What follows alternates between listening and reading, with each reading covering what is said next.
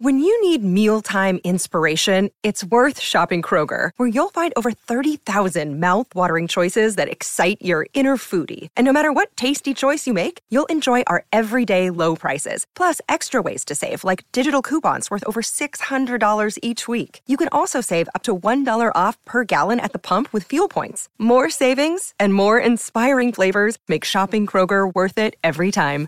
Kroger, fresh for everyone. Fuel restrictions apply.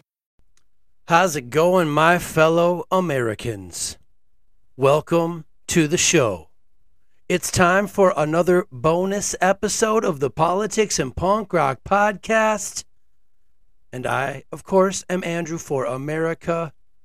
Today, I want to pay a little tribute to our favorite marketing and advertising and promotion software application given to us by the Chinese, known as TikTok. And because TikTok may soon be banned for we Americans here in the United States, I wanted to pay tribute to the app uh, and give thanks for all that I have learned from countless hours of scrolling and listening and learning at TikTok University. So today, allow me to present to you Reality Lies, Damn Lies, and Statistics Part 8, entitled Tick Tock, Tick Tock, Tick Tock, Tick Tock. But first, a commercial break. We'll be right back. Hey, it's Kaley Cuoco for Priceline. Ready to go to your happy place for a happy price? Well, why didn't you say so? Just download the Priceline app right now and save up to 60% on hotels. So, whether it's Cousin Kevin's Kazoo concert in Kansas City, go Kevin, or Becky's Bachelorette Bash in Bermuda, you never have to miss a trip ever again. So, download the Priceline app today. Your savings are waiting. Go to your happy place for a happy price. Go to your happy price, Priceline. The United States, and I say this to you as an economist, for the first time in a century, the United States has a real, serious economic competitor. You know, World War I ended that issue. The United States emerged top of the heap. The two potential challengers, Britain and Germany, had defeated themselves in that war. They were no match. The Japanese tried a little bit. They came too little, too late, and they were wiped out in World War II. And the United States, top of the pile, top of the heap. The Soviet Union, whatever you think of it, was never an economic competitor of the United States. Much too poor, much too underdeveloped. They couldn't do it. They never could. And nobody who's ever been uh, involved in real economic history would imagine. But that is no longer true. I am not arguing for or against, but the People's Republic of China is a new, real phenomena for the United States. It's a new competitor. Americans cannot get their heads around it. I understand. Nobody wants to live in the empire when it's declining. It's a lot of fun when it's going up. It is not a lot of fun when it comes down. It's like certain drugs. Very different experience going up and coming down. Let me give you just a couple of examples so you understand. One of the most important economic tools in the world today is rapid trains. Trains that go a couple hundred miles an hour, that cut down the time to go from one city to another for a person or for cargo. That changes the pricing dynamic of everything because it is cheaper and easier to have people meet and to have goods move. It's going to be in a significant part of the global competition in the years ahead.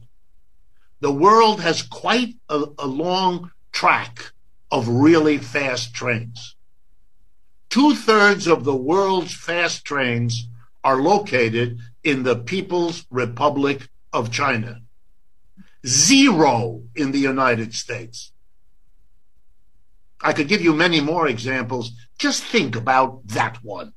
The fastest thing we have is the train that runs from Boston to Washington, D.C., the Acela, which I have taken many times. It is not a fast train. It's faster than the usual trains in the United States, but it doesn't compare with the TGV, if you know what that is in Europe, or the fast trains uh, in China. You can't do this. Most of the, the vast majority of, of cities that are large, of 1 million or more, are in People's Republic of China. They keep building cities before they move the people in so that the cities are rationally organized in relationship to the transportation, in relationship to the different neighborhoods and different kinds of work that people have. The whole urban reality is fundamentally different and organized. The Chinese have a government that mobilizes public and private capitalism, public and private enterprises to achieve priority goals. Here are the three goals they've achieved you might want to think about. Number one, growth in total output, called GDP. How fast does the growth in the total output of goods and services, how fast does it grow? For the last 25 years, the average annual growth of, of GDP in China has been between 6 and 9 percent. Over the exact same 25 years, the annual average growth of GDP in the United States has been between 2 and 3%. Do you understand the Chinese, for a quarter of a century, have produced economic growth three times as fast as the United States? Of course, they're catching up. Of course, simply drawing the, the, the, line of the graph means that before this decade is over, the largest economy in the world will be China, not the United States. Okay?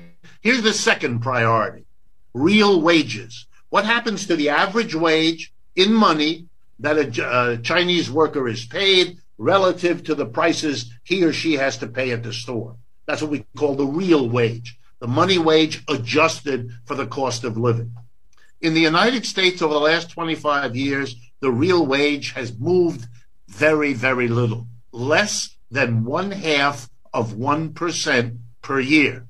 We have a stagnant real wage. By the way, that's one of the reasons the white male working class is as upset as it is.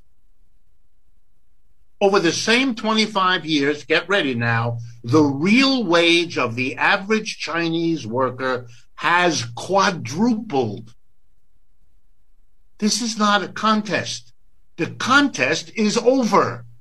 It's only now the results of who won and who lost.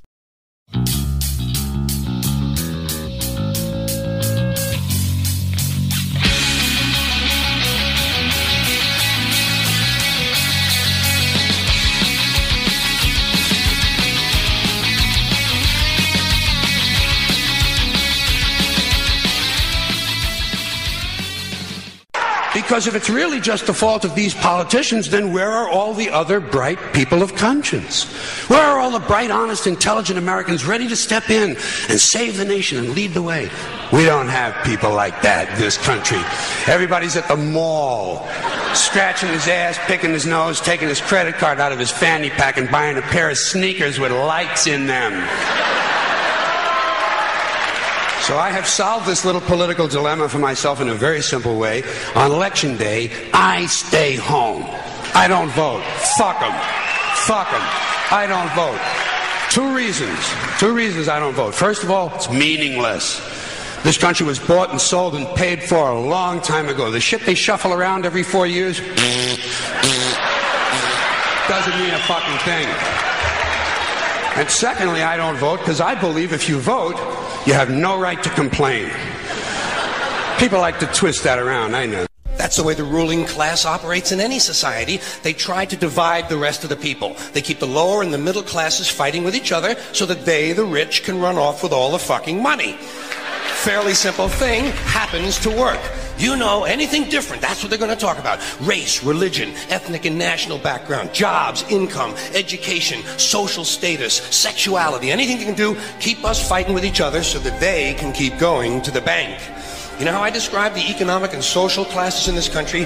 The upper class keeps all of the money, pays none of the taxes. The middle class pays all of the taxes, does all of the work. The poor are there just to scare the shit out of the middle class. Keep them showing up at those jobs. I have a very hard time believing that we aren't participating in some sort of mass awakening when you have Jim Caviezel saying things like this on Steve Bannon. Where is our Pope? Why is he not speaking out when poor Catholics are being ripped to to kingdom come from the FBI? These are the things that are going on in there. It's like a, a, a, tentacle, the, uh, octopus with arms. It's many, many arms, but you got to go after the head of Right. the octopus in this one. Who is it? The central banks, the IMF, the ECB, the private West central banks, the Biz, the Rothschild banks. We have a Rothschild Pope. And there are great Americans out there that are fighting right now, fighting with all their hearts, but they, they don't have a voice. So I'll be that voice. I saw what John the Baptist did. I think about him all the time in this situation. Would you lose your head for Christ? Wow. This world is one illusion after another. The illusion that was thrust upon me, like all other Americans, was this illusion of freedom and democracy and all this bogus stuff. And the illusion is powerful. The indoctrination process is very powerful. But unless we can manage to see through this indoctrination, what chance do we have to solve our problems? Unless we can see the world for what it is, how is it possible to solve the problem? And again, at the end of the day, how many are we and how many are those in power? We outnumber them, millions to one, when it comes down to it. So how pathetic is it that we, we the masses, we have all this power, and yet we allow ourselves to be continuously divided? And how do they do this? It's one lie after another, but if there is a head to the snake, it is the financial system. This financial system, which is the most fraudulent scam in the history of our world, is probably responsible for more death and suffering than any other system. And I actually thank God The FBI agent on the commanding, uh, you know, agent running the scene reached out to Epstein's lawyers and let Epstein lawyers come and decide what was privileged and what was able to be taken. Are you serious? Yep. How is it that we are sitting here now after he, I don't know what you're say, he committed suicide in the prison where no one had ever been able to commit suicide before? After Ghislaine Maxwell has also gone off to prison and we learned nothing from her trial, Sean. Nothing. Take away the island. You have all these billionaires going to New York, staying in his townhome with them. Did, when I travel somewhere, I don't stay at their house. So I think we can all agree. We don't really know where his money came from, and it's massive wealth. They gave Epstein a plea deal that excused his underage trafficking, you know, basically home confinement. Like, I mean, it was a joke. It was like no sentence at all. The plea deal covered him and unnamed possible co conspirators. Talked about as much as that there's been four billionaires subpoenaed as part of this J.P. Morgan Epstein case, including including Thomas Pritzker, who runs the Hyatt Hotels uh, uh, Corporation, and he is uh, in Epstein's black book. Written next to his name is numero uno, number one. That's a pretty odd thing to have next to your name. And the Pritzkers are very much tied to the Democratic uh, Party. Uh, the Carnegie uh, Endowment for International Peace, where William Burns, who was Joe Biden's pick for CIA director that was meeting with Epstein, he met with Epstein right before he went from essentially being Hillary Clinton's deputy at the State Department to the Carnegie Endowment for Peace, which Penny Pritzker runs, who, of course, is related to Thomas Pritzker. And the Pritzkers, as I note in my book, are essentially this uh, uh, very powerful clan out of Chicago who were responsible in a large part for Obama's uh, presidential and Senate career and have historic ties to organized crime uh, going way, way, way back uh, to. One thing that is very true that people should know the dark side of the equation of this is committed. Committed. Committed. That Yeah. should not be We hope you not die. a casual, you know, stroll in the park kind of day. Everything that they do in the, the hand signals, the, the messaging, all of that, all of that vibrational energy is total pure commitment. And it takes unconscious people who seek power in a world of men, mostly dominated by men. There are women out there, but an unconscious world of men to make possible the ritual magic that facilitates idols of worship who have nothing to do with your lives on any level. What they say on TV, what they say online is all their perception of reality broadcast out to you and I for us to debate, and that shit lives rent free in our heads. That's really what it comes down to. It lives rent free. They tax the. You can't possibly invent a new medicine in under a year. You can't do it. It doesn't matter how much you want to. You can't conduct all the necessary steps in a year. So it's a lie. Whatever they put in there, it's not what they've said. Last thing. For 60 years since I was born in 1960, when this country still had thalidomide on the market, since that time of realizing that thalidomide caused birth defects, we have had a habit in this country of not ever subjecting pregnant women to experimental medical therapies or even soft cheeses. So why did the College of Obstetrics and Gynecology lie and advise pregnant women to go and get jabbed? Doesn't that fit with what I've just told you? They wanted this in everybody. This is a murderous attack on humanity. It starts above the level of nation. That's why the lockdown stuff was the thing that leapt at me. It's not in any country's pandemic plan, and yet they all did it. Eight, something unbelievable happened for us in the FBI. We were getting lots of rumors about this high level asset that worked for several intelligence agencies at the same time. He worked for the Saudi intelligence service. He worked for the CIA, and he was being developed as a political asset in Chicago, Illinois. He was not even a United States citizen, but it was said that he was a student visa and that he was a, a national from another country. In 2008, everyone in the intelligence structure found out who he was. It was this individual whose name I don't like to say, who became president in 2008 of the United States. And I will faithfully execute the office of President of the United States. The office of President of the United States. One of his code names was Renegade. His real name was Barry Soetoro, but uh, he adopted a different name. Uh, you know who that is? The most powerful man in the world. Pipi Orsini, alias Domenico Napoleon Orsini, the Great Pope. Chief of the Rothschilds, Chief of the Rockefellers, Head of the Vatican, Chief of the complete black nobility. You will not see these faces in the press. Time to bring them to light. Azar is the perpetrator of the largest genocide this country has ever seen, and you do not know his name, but that just changed today. It turns out he's the boss of Anthony Fauci, he's the boss of CDC, he's the boss of NIAID, he's the boss of NIH, he's the boss of the FDA, and guess what? He's the first guy that the FBI should cuff, lock up, and put in prison for the rest of his life. And don't think I'm actually advocating justice for the sake of justice. I'm advocating justice because the minute we actually have the first felony conviction. As it turns out, the emergency use authorization cannot stand if the basis of it was a felony, and that's written into the law. We have one focus. We have one silver bullet. And I am waiting for one AG in this country to stand up and be accountable. At the Commonwealth Games, the 22nd Commonwealth Games for 2022, and this year they had uh, 72 nations and territories participating. Roughly, they estimate almost a third of the world's population. Prince Charles opened it in lieu of the Queen. At that event, a giant Moloch bull, 10 meters in height, was rolled out into the center of the stadium to be worshiped and to face a large, recreated, rebuilt, right there in front of everybody, mock Tower of Babel. And it begins with a star exploding in our solar system. It explodes a bright star like Lucifer. That's what it is, exploding. And its shards fly through our solar system and they reach Earth. And they land in all the nations of the Commonwealth. And these 72 quote unquote dreamers, New Agers, find these shards. What we're really seeing here is the dawn of a post human era, a time of ascendance for those deemed worthy.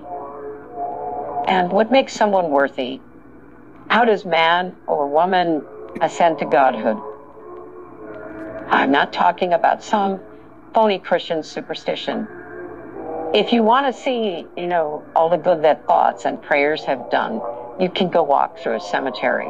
But there are gods. They're real. The worthy have always known this. And you can look at sacrifice, you know, as, as barbaric or primitive. But that's just ignorant. The gods demand sacrifice because, I mean, there's, there's a whole lot that this accomplishes. But, you know, one thing, although it's not the, the main thing, is it draws their attention. And it shows the gods that the one performing the sacrifice is asking to be like them. We're saying, you know, let I had houses. Listen, hold on. I had houses on Rikers Island. Right. That don't I can- translate to Earth. Listen, listen. I Mhm. control shit. You heard? That So don't why would- why translate Listen, listen, listen what? I'm saying, bro. Listen Uh-huh. what I'm saying, bro. Cause you you you saying you've been in the penitentiary, you understand that. No, I said I never- I listen, never let me pled finish. guilty. I said they held me till I beat so, so you may not understand this. So what I'm saying is, is I already I know how to get I know how to beat blood out of rock. Right? So a nigga can't tell me he gonna give me a hundred million dollars to play with my butt. Cause I'm gonna go, one, I'm not a homosexual. Two, I'm never selling my soul. Three, I don't care if it's a hundred billion dollars. That's I'm gonna get you on my personally. Right, I'ma get it on my own. Let me get to the point, bruh. Right. So I'm gonna get it on my own. The other, the, a lot of these artists don't be real niggas.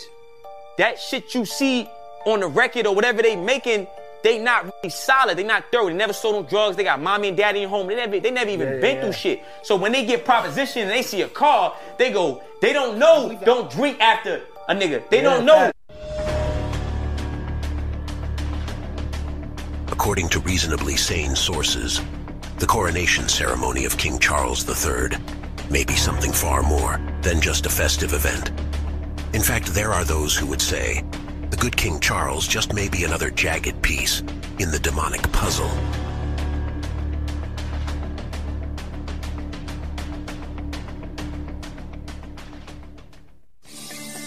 Welcome to the WTF Files. The ultimate aim of all science to penetrate the unknown. The greatest mystery is right here, right under our feet. These are the stories that will make you say, WTF. I say my prayers, and I'm a spiritual person. And I'm gonna let God settle all this craziness and all this. But we can't all do that. Yeah, yeah but that's what I'm doing, man. You know, I'm that's what I'm doing. I think it's a I think it's a, a higher power than all of it. Than I think it's a higher power than government. I think it's a higher power than all of those things. And uh, and I've been let down personally. You feel let down, and you get you feel like you're a victim. I've had all that stuff in my life, you know. And uh, uh, um, I'm down with that higher power. That's that's who that's who my I give my vote. But isn't, isn't that kind of like, isn't that kind of like being a slave on the plantation and just singing and saying, Lord will make a way? How you figure? Just sing. and like, Lord will make a way instead of whipping some ass for voting. But what's you, what's that to accomplish by, by whipping some ass for voting? It will accomplish more than just And you know that's what this video is about. The group ASAP, and in particular one of the members, ASAP Rocky. Let me explain.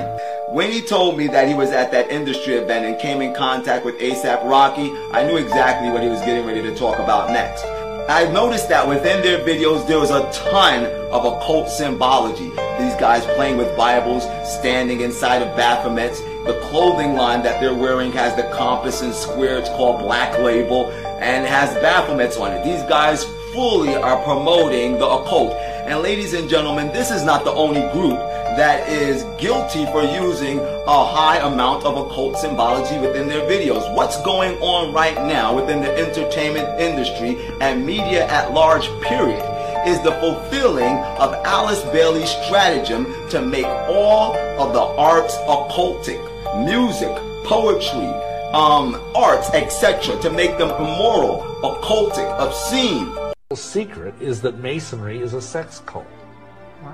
And that's why they wear their apron over their Holy of Holies. Just like there's a veil in the Temple of Solomon that covers the holy place where the Ark of the Covenant is. Well, this is the Holy of Holies of the Mason. That's why Masonic monuments are obelisks. Like Washington's monument, the largest obelisk in the world. He was a Freemason. It's a giant phallic symbol. It's all there for everyone to see. That is the, that is what the Masons mean by resurrection. Wow.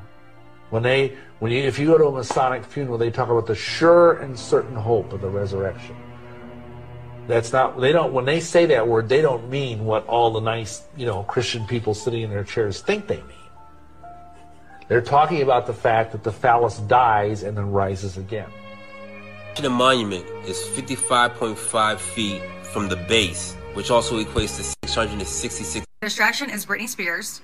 Another distraction, Jay Z and Beyonce, Taylor Swift, what these people are doing at their concerts. That's the distraction, okay? An alien or a puppet in some politician or celebrity's body isn't what you need to be focused on. You need to be focused on things like why Australia just advised young women and women that are pregnant to not come to the U.S. because of trafficking. Australia is not the only country that has put up a travel advisory warning for the US. People are glorifying homelessness, living in vans because they can't afford a one bedroom apartment working three jobs. People who are going out of the country to visit other cities and towns, they're saying that they've been eating five times a day, had no bloating and no weight gain. When they come back to the US, they start eating food, they're bloated, they're in pain, they need to go to the hospital, they're gaining 10 pounds a week. Why are things being derailed? Why are explosions happening? Like, these are things that we need to be focused on. Who cares about Brit?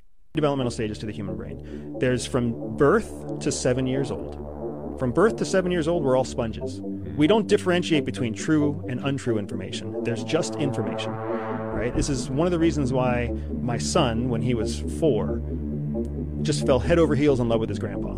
His grandpa's wrong pretty much all the time. he just lies. He tells stories that, that never happened. He just makes stuff up, right? Oh, the reason this is happening is because of that. And I'm like, no, that's that's not true at all. My four-year-old son doesn't care.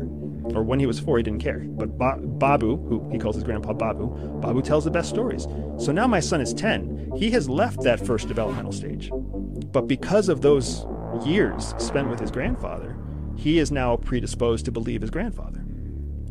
The second developmental stage happens from 7 to 13. In that period of time, you can start to differentiate true and untrue information. But you choose which information you want. Ashtoreth. She in, in Mesopotamia she's called Ishtar. When she went into the Greek land, she was called Aphrodite and then Venus. She is all over, hmm. and she's mentioned specifically there. Now in in the Canaanite mythology, she's actually the wife of Baal. So Baal has a wife. Okay, and so so when Baal comes, the next one to come, it says in the Bible says Baal, then it says Ashtoreth. Then she's coming in. So what this means is once the door is open, she is the goddess of sexuality, of sexual immorality. She's the goddess, she's actually called a prostitute. She is the goddess who, who her temples were filled with, with sexuality. Well, it was made, made it public. So if she returns, what would happen? If she comes back, it means that America is under, going to undergo a sexual revolution. Hmm. That is the, that is the sign of the possession of Ishtar or this goddess. And the thing is, so sex comes. She, what she did, what a prostitute is, is she she actually she actually damages marriage. She actually weakens marriage. That's what that's what happens. Brings sexuality into the culture. In ancient times in Israel. I'm going to show you two instruments of tyranny. The first is a gun, a symbol of force, violence, and destruction. This is not the best instrument of tyranny. This is the type of thing used by tyrants who are stupid, clumsy, and desperate. When the masses are being controlled by this, they can clearly see they must destroy or escape whoever is pointing this at them. The smart tyrants use the other instrument of tyranny paper. The paper on which is printed the auto registration you must show, the proof of insurance you must show, the tax form that you must file, the permit or license that you must pay for, the application you must fill out. Whether we realize it or not, when we do this, we are really reacting to this tyranny.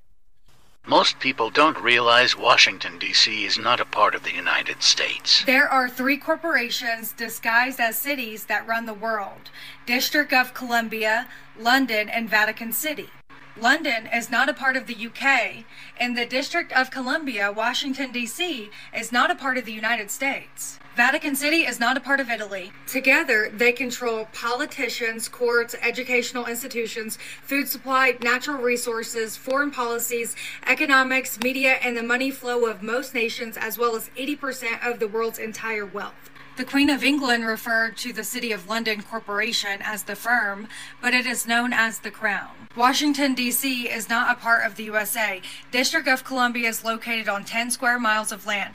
D.C. has its own flag and own independent constitution. This constitution operates under a tyrannical Roman law known as Lex Fori. D.C. Constitution has nothing to do of industry to take the action required. We know this will take trillions, not billions of dollars. We also know that countries, many of whom are burdened by growing levels of debt, simply cannot afford to go green. Here we need a vast military style campaign to marshal the strength of the global private sector.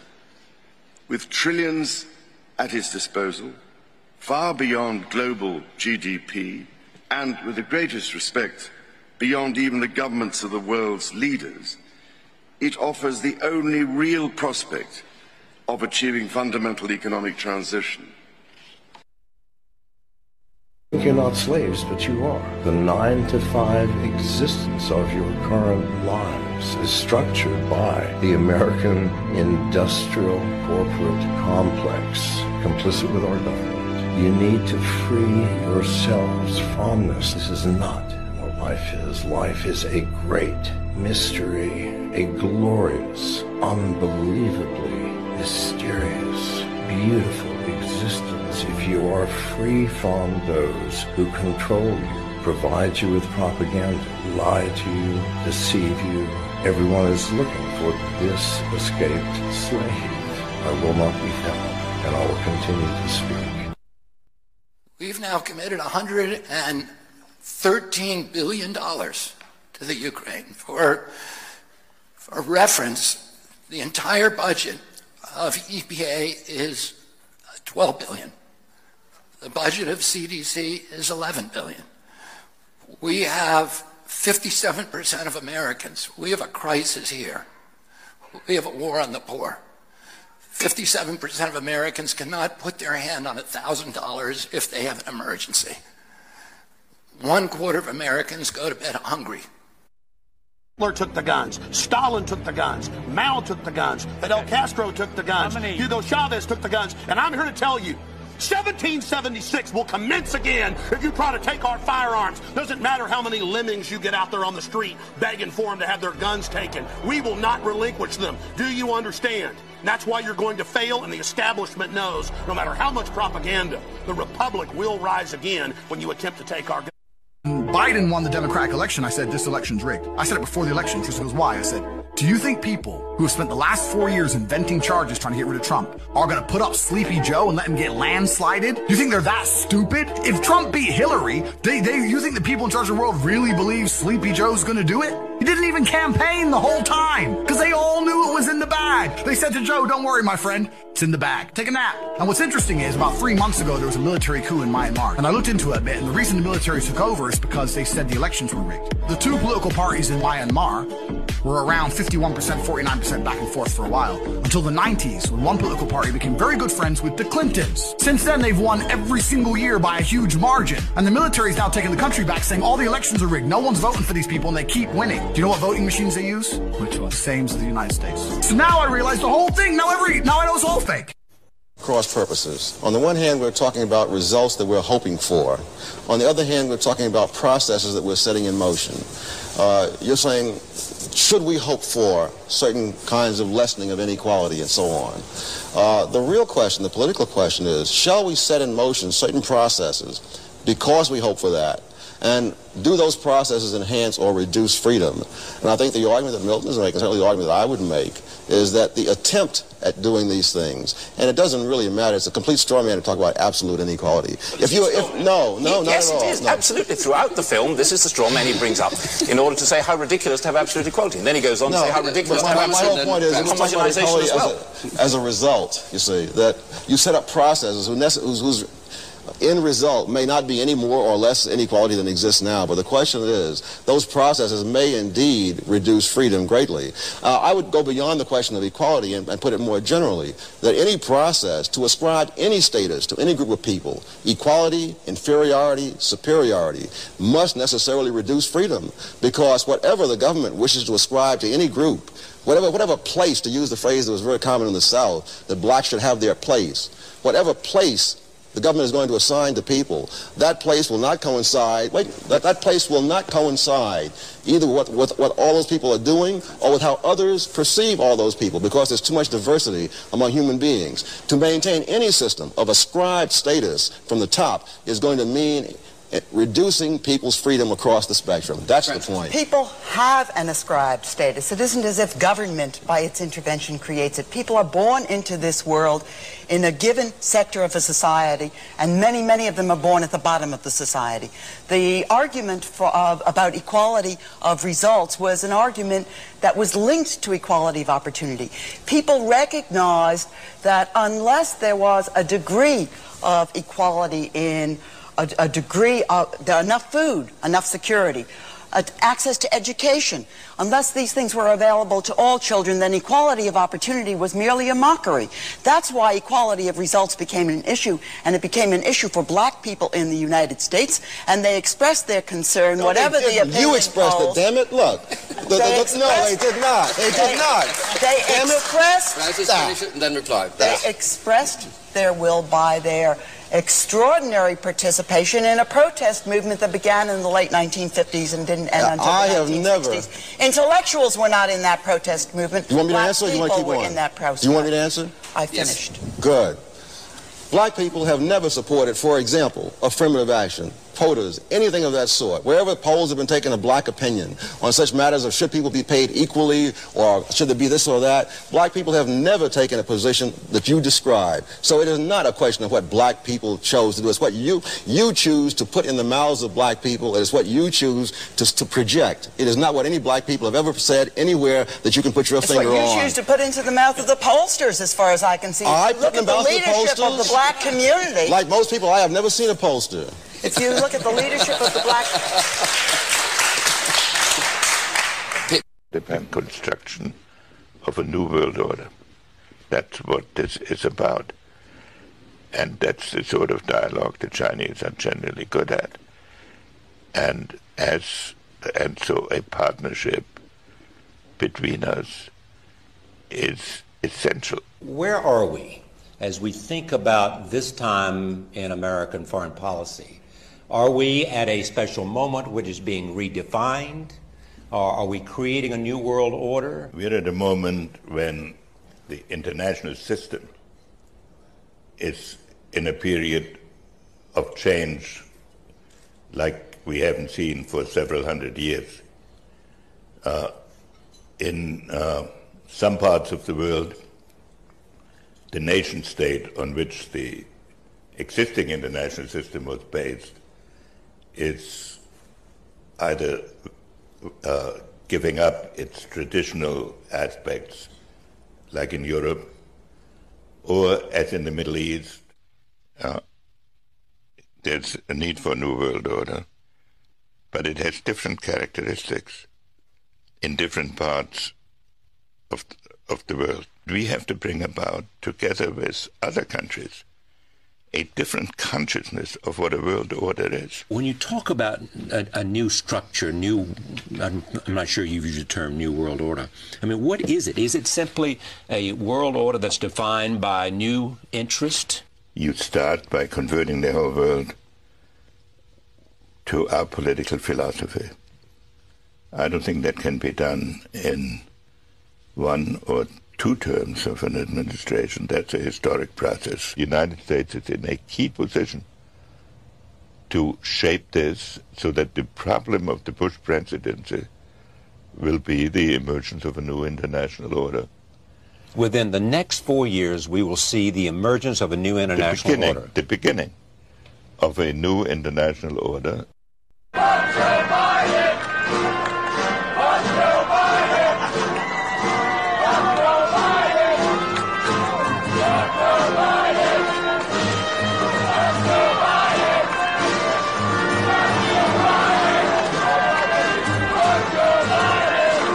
Y'all just talk about seafaring humans. When what what do they date that to? Well, the, 'Cause the great, Polynesians, the- yes, right? the great seafaring adventure that is accepted by archaeology is called the Polynesian expansion, and it's a remarkable story, and that occurs roughly 3,000 to 3,500 years ago. And those Polynesians were amazing ocean navigators. They could they could cross distances of thousands of kilometers with pinpoint accuracy. I mean, it's not an accident that the Polynesians found Easter Island. Finding Easter Island is a, a really challenging project. Easter Island is 2,000 miles from the coast of South America. It's 2,000 miles from the nearest other island, which is Tahiti. It's just a little speck in the middle of the ocean, but the Polynesians found it and uh, settled there and appear to have brought a reproductively viable population there and appear to have made voyages back and forth. But that was 3,000 to 3,500 years ago. That was not 12,800 years ago. Uh, and this is, this is where archaeology's adamant position that ocean voyaging was begun by the Polynesians and that there was no major ocean voyages before that, I think needs to be strongly questioned, and it needs to be strongly questioned in the light of this DNA evidence from the Amazon rather than rejecting the evidence. An attempt should be made to consider what that might mean. Well, it's interesting because we know that the Egyptians had boats. Yeah. And so, what I mean, if there were boats 4,500 years ago, why do we think that they didn't try them out in the ocean? That doesn't make any sense, especially if they existed a thousand years prior, which is also possible. No, archaeologists wouldn't argue that the Egyptians had boats, but but that is that is still within the, the framework of accepted history. It's Mhm. it's the notion of a of a global navigating culture Mm. in the Ice Age that archaeologists can't swallow. It's a subject that I've kept on coming up against over a number of years. I think the best evidence for it is ancient maps, uh, which show the world as it looked during the last ice age. I first explored this in Fingerprints of the Gods, and I've touched on the mystery again, and I have an, an appendix on the subject in, in, in this book because I think these are very important.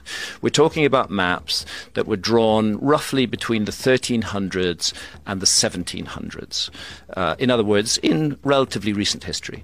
However, these maps were largely based on much older source maps, which they copied. And we can say that for sure because one of the famous maps is the Piri Reis map, which was created by a Turkish admiral called Piri Reis in the year 1513.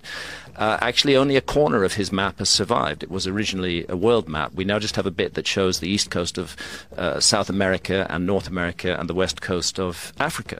Piri Reis writes in that map that it is in his own handwriting that he based it on more than 100 older source maps, some of which had come from the Library of Alexandria. In other words, that maps had been, when the Library of Alexandria had been destroyed in the 4th century AD or whenever it was, some of its contents had been rescued and brought to Constantinople, which became the Turkish capital. And Piri Reis had access to those maps, and he incorporated information from those maps on his maps, as well as incorporating more recent navigational information. And this is one of a whole category of maps which are extremely hard to explain.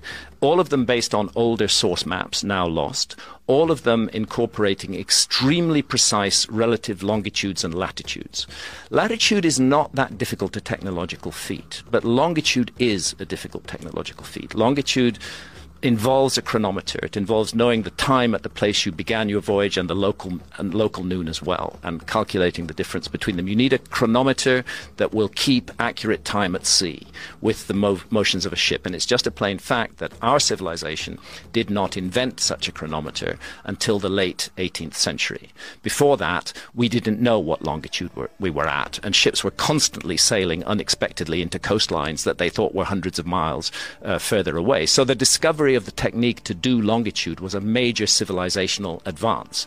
Its presence in maps based on much older source maps that actually show the world as it looks during the last ice age suggests that somebody during the last ice age was mapping the world and had mastered the technique of calculating uh, longitude classic example of these maps um, and I make a point of this, is what's called the Pinkerton World Map, which was drawn in the year 1818 and it was based on the latest navigational information at that time. I reproduced that map in the in, in the book.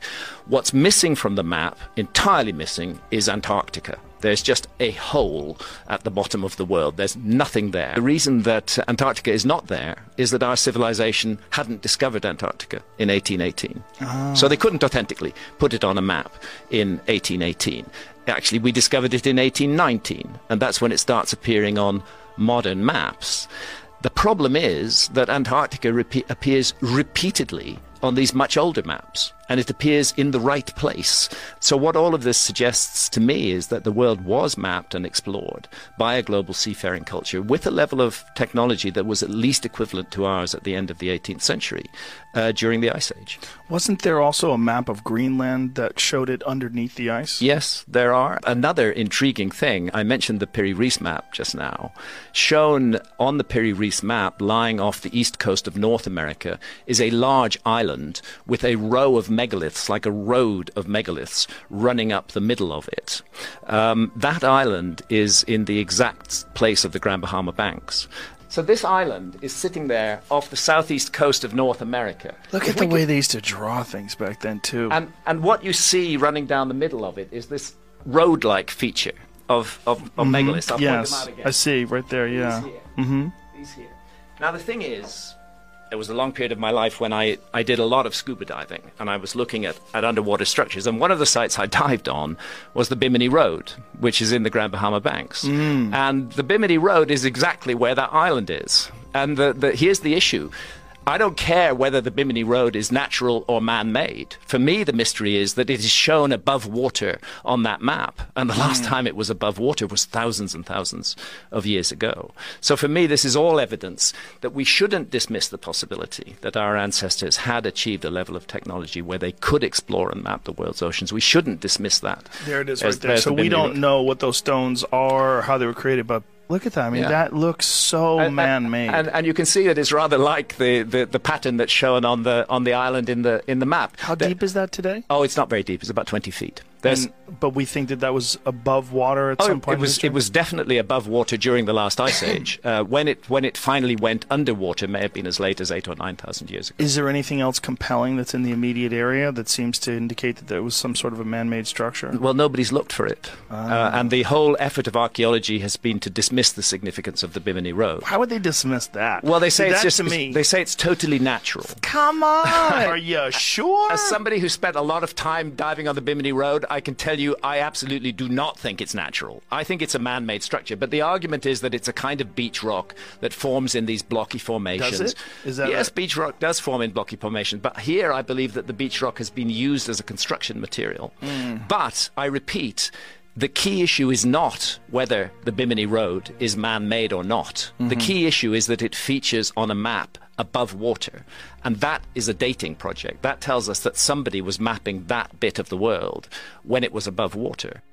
Sharing some of this information with you, I am in the process of violating my national security oath. The planet Earth is and has been the subject of an extensive, detailed study by several extraterrestrial civilizations. The human race is a hybrid. We were seeded here, and we have had an intimate interrelationship with high technology, advanced intelligence for hundreds of thousands of years. It hasn't stopped. They are still involved. I'm not trying to frighten you, but I'm trying to say to you that in the next very few short years, you're going to be experiencing things that are going to literally change your life in ways you have never dreamed or imagined. And you better be ready for it. Whatever you're going through right now, it's happening on purpose in order to forge you into the person that you were created to be ultimately. But if you quit, you will never get to be the person that you were created to be. One friend that always tells you the truth, that never beats around the bush, never walks on eggshells, that hurts your feelings sometimes, he's not the asshole. All your other friends that sit idly by while you destroy yourself and tell you that you're just fine the way you are, they're the assholes. The best friends you can have in the world are the ones that don't care what you want to hear, they only tell you what you need to hear, and they'll keep it 100% real always. The friends that you hate the most in the short term are going to be the ones that you love the most in the long term because they have your best interests in mind. They want to see you fulfill your potential and be what they know you can be. The banks that you've sold include USB, Wells Fargo, Goldman Sachs, JP Morgan, PNC. Should we think that they're banks that aren't run well run because you've sold them or No. I did sell banks that we'd owned for 25 or 30 years. And, I, and, and if they asked me why I did it, I told them. But, uh, uh, and I like the people. I mean, they're- they're- I, I just think the system isn't set up quite right in terms of connecting punishment to culprits on something that's an important, it's incredibly important that your banking system run well in the country. I mean, It just isn't going to work unless you have a banking system that works, and you don't want them to create periodic crises unnecessarily. Okay. The Cloward Piven strategy is a political gambit designed to overwhelm the American government by placing so many demands on the bureaucratic structure that it collapses. It's sort of a shock and awe campaign, a surprise attack on entrenched systems meant to force major changes to the ways that things are handled by the government. It may be messy, but it does harken back to a fundamental ideology of the American Republic. If it ain't fixed, break it. All of this explains the likes of AOC. we, what people like AOC are doing, what the squad is doing, is really very important, very important. But at the same time, there there is this movement which is so big. It's some people say it's the biggest movement in American history. It's hard to know because it's hard to measure a movement, but it is big and it is interracial and it penetrates into every small town. I now am in upstate New York. The town I'm closest to has maybe 2,000 people. You know, we have little demonstrations in front of the post office for Black Lives Matter. And this is Trump country. Nevertheless, there is a Black Lives Matter demonstration. So it's a very potent and important moment in American political development. And we have to make the most of it because if we don't, we don't know what's going to happen, but it's not going to be good. Reporting for InfoWars, this is Greg Reese. What is Gray State?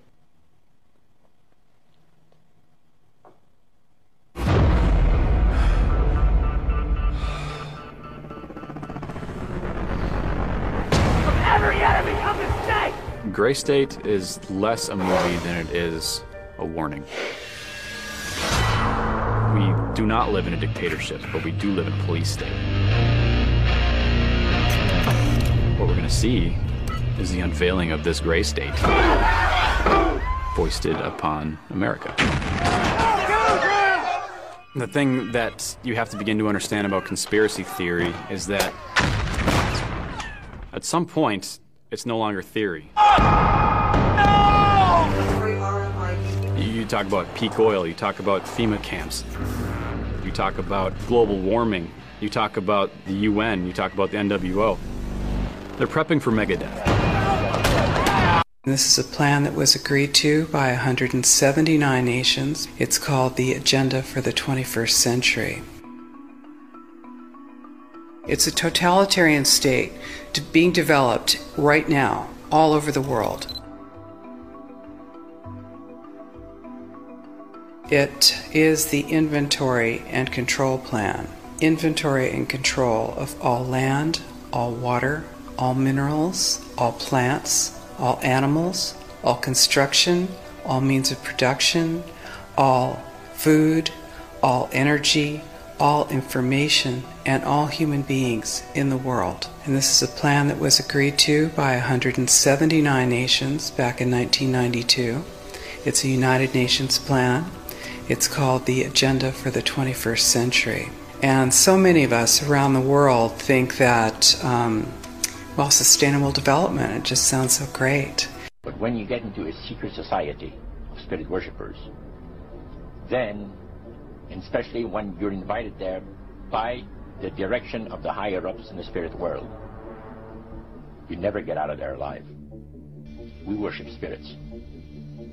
We worship Lucifer, the, Lucifer and all his angels. They're just as beautiful as they did before they were cast out of heaven. He says there was a misunderstanding in the whole thing. He says among the inhabitants of the galaxies. And he says our master was misunderstood. And they always praise the, the great master, Satan, as a super intelligent being that he is. Beautiful to behold. And if he ever appears to you, you won't be able to look upon him because he will be too bright. Herbert Hoover, Art Linkletter, Jack London, and Richard Nixon all had in common. Well, they've all been members of the exclusive all-male Bohemian Club in California, where every year at this time the elite from around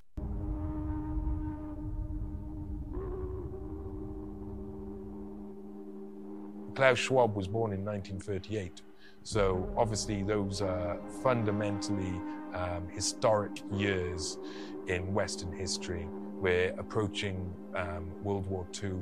Lots of people wanted to believe he was Hitler youth or something and he was sport, but by the end of the World War, he would have been six years old. So his father would have been the person he looked up to, and he did. He followed everything his father said. Now, his father was the head of a Nazi model company. Eugen Schwab was the managing director of the Ravensburg branch. Escher Wyss itself was making uh, U-boat submarine parts, flamethrowers for the Germans during the time, uh, atomic bombs and etc. And bits for fighter planes. Every single part of the war machine had a little bit of Escher Wyss in it. I believe that this is the beginning of the biggest discovery of humankind. I'm about to claim that I have proof that we live in a simulation. Now, I know it's a lot to live up to, so either I just shot myself in the foot, or I have something that is truly enormous and profound for you. How do we deem what's real? How do we decide what in fact is real?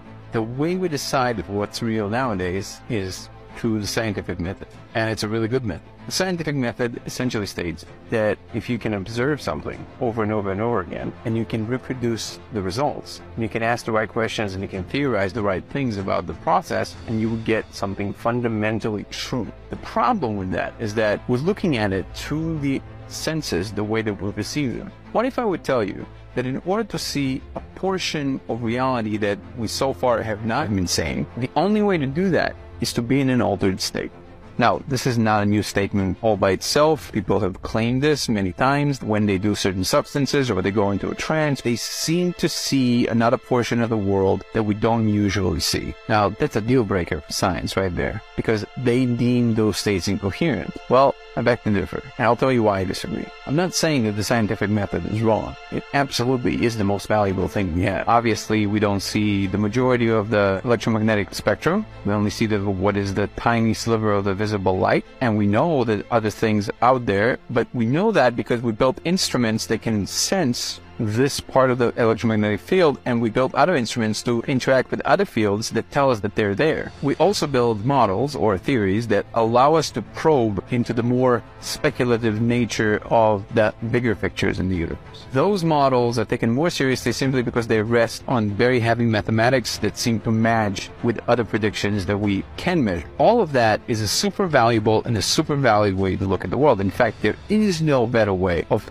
coming at a problem as far as we know today. But here's why I'm making my suggestion. I'm about to claim to you that I found a way to stabilize a signal from those altered states that allows you to see something that is as real as anything that you want to define as real in this three-dimensional space. By seeing this, I realized that certain things hold a quality that we don't know how to talk about it because everything in our physical world is just defined as the physical world. And therefore, we don't think of it in any special terms. The fact that things don't just disappear, the fact that they're always there no matter when you look at them, and there's a certain other quality that we don't usually think about, but there's a certain rigidity. It's almost like insistence of the object to be itself. The best way I found to describe it is that it's epistemologically sound. I know it sounds loaded, but essentially all it means is that it has this quality of realness. It's very clearly there. It's not the same as walking in the middle of the night and looking at a tree and not being sure if the tree is a person or not. What I'm claiming to have found, it is like a chair sitting in front of you. It's very coherent. It's right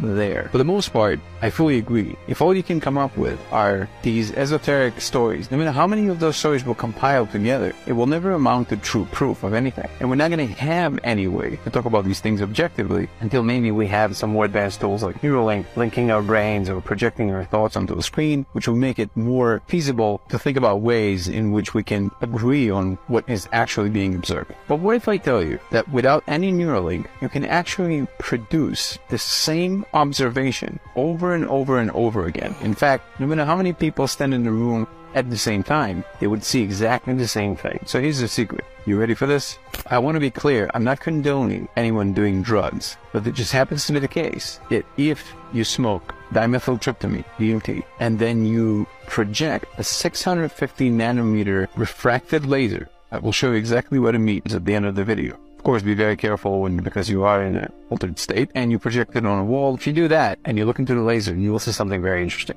Inside, not in the light in itself, but behind the light, you will see patterns. But more than that, you would see numbers running. The thing here is that it's not like because you're in a psychedelic state, you see all those patterns moving around and any random pattern will transform to random things, which psychedelics absolutely do, you will see something very coherent. And if you move the laser, you will notice that it's not moving with the laser. The laser, in fact, is moving across a sea of information. It's like it's shining through. It's showing us what's behind. If you look inside, you will notice that it's a different frame of reference. It's on a different plane. So if this is the end of the door, whatever is inside is not moving when you move the beam of the laser. It has real coordinates in space. It's very clear. You can identify the motion. You can identify the qualities and you can talk about it in just as real terms as you can talk about a table or a chair in the room. Now, I show this to many people at this point, and this is how I have the confidence to say that this is actually there. I understand that this is a big claim and it will require way more than a few dozen people seeing it, but this is why a bigger research is required. The larger claim is that, well, either we actually live in a simulation and that's what this is is the source code that is running the place or we get to peer into this parallel dimension that has this code running in it whatever it is it's there it's 100% there and I think it's time for science to start loosening up a little bit their ways and methods of doing things and experimenting with new ways of trying to understand the world. Because if there is an entire sliver of reality that we simply can't see because of how we're constructed, there's certain bandwidths that we can't actually absorb, then no matter what instruments you're going to build, you're not going to see them, even with those instruments. Now, what if at the moment the only instrument to see this thing is to alter our brain and then using this laser, just like a telescope looks at light that comes from very far away, this laser somehow, the refraction itself allows us to peer into that space. Somehow the information carried from that space is sifting through into our space through that wavelength. But in addition to that, we might need to be in a different state to actually be able to see it. Now, that's something that at the moment science doesn't become close to entertain that notion or that idea, but I think it should. I'm going to keep trying to talk to researchers and individuals and explain what I found. I think it's up to all of us to make that discovery together because it's way too big for one individual to handle. The difference between any other claim that was put on the table on this subject before and what I'm saying is that this is the first time we have a tool that potentially can help us talk about this thing in objective terms. And again, extraordinary claims require extraordinary evidence. So because of the size of the claim, this doesn't amount to anything that meets the criteria of what extraordinary evidence would be. But this is a very good place to start. This is a real conversation we should start having. This is why I'm putting this video out there. All right, people. Andrew for America here. Hope you enjoyed the super cut today. And uh, like that gentleman said, I'm just trying to show you some information, tell you some truth. I'm not an asshole. I'm your friend.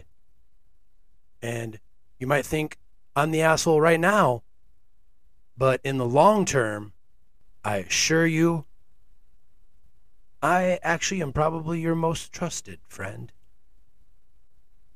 And we haven't even met in person. Thank you for listening.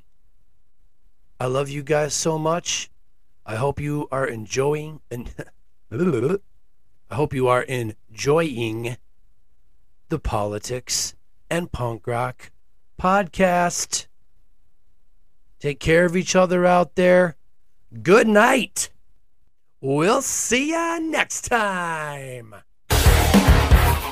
This has been a bonus episode of the Politics and Punk Rock Podcast entitled Reality, Lies, Damned Lies, and Statistics, Part 8. Tick, tock, tick, tock, tick, tock, tick, tock. We'll see you next time.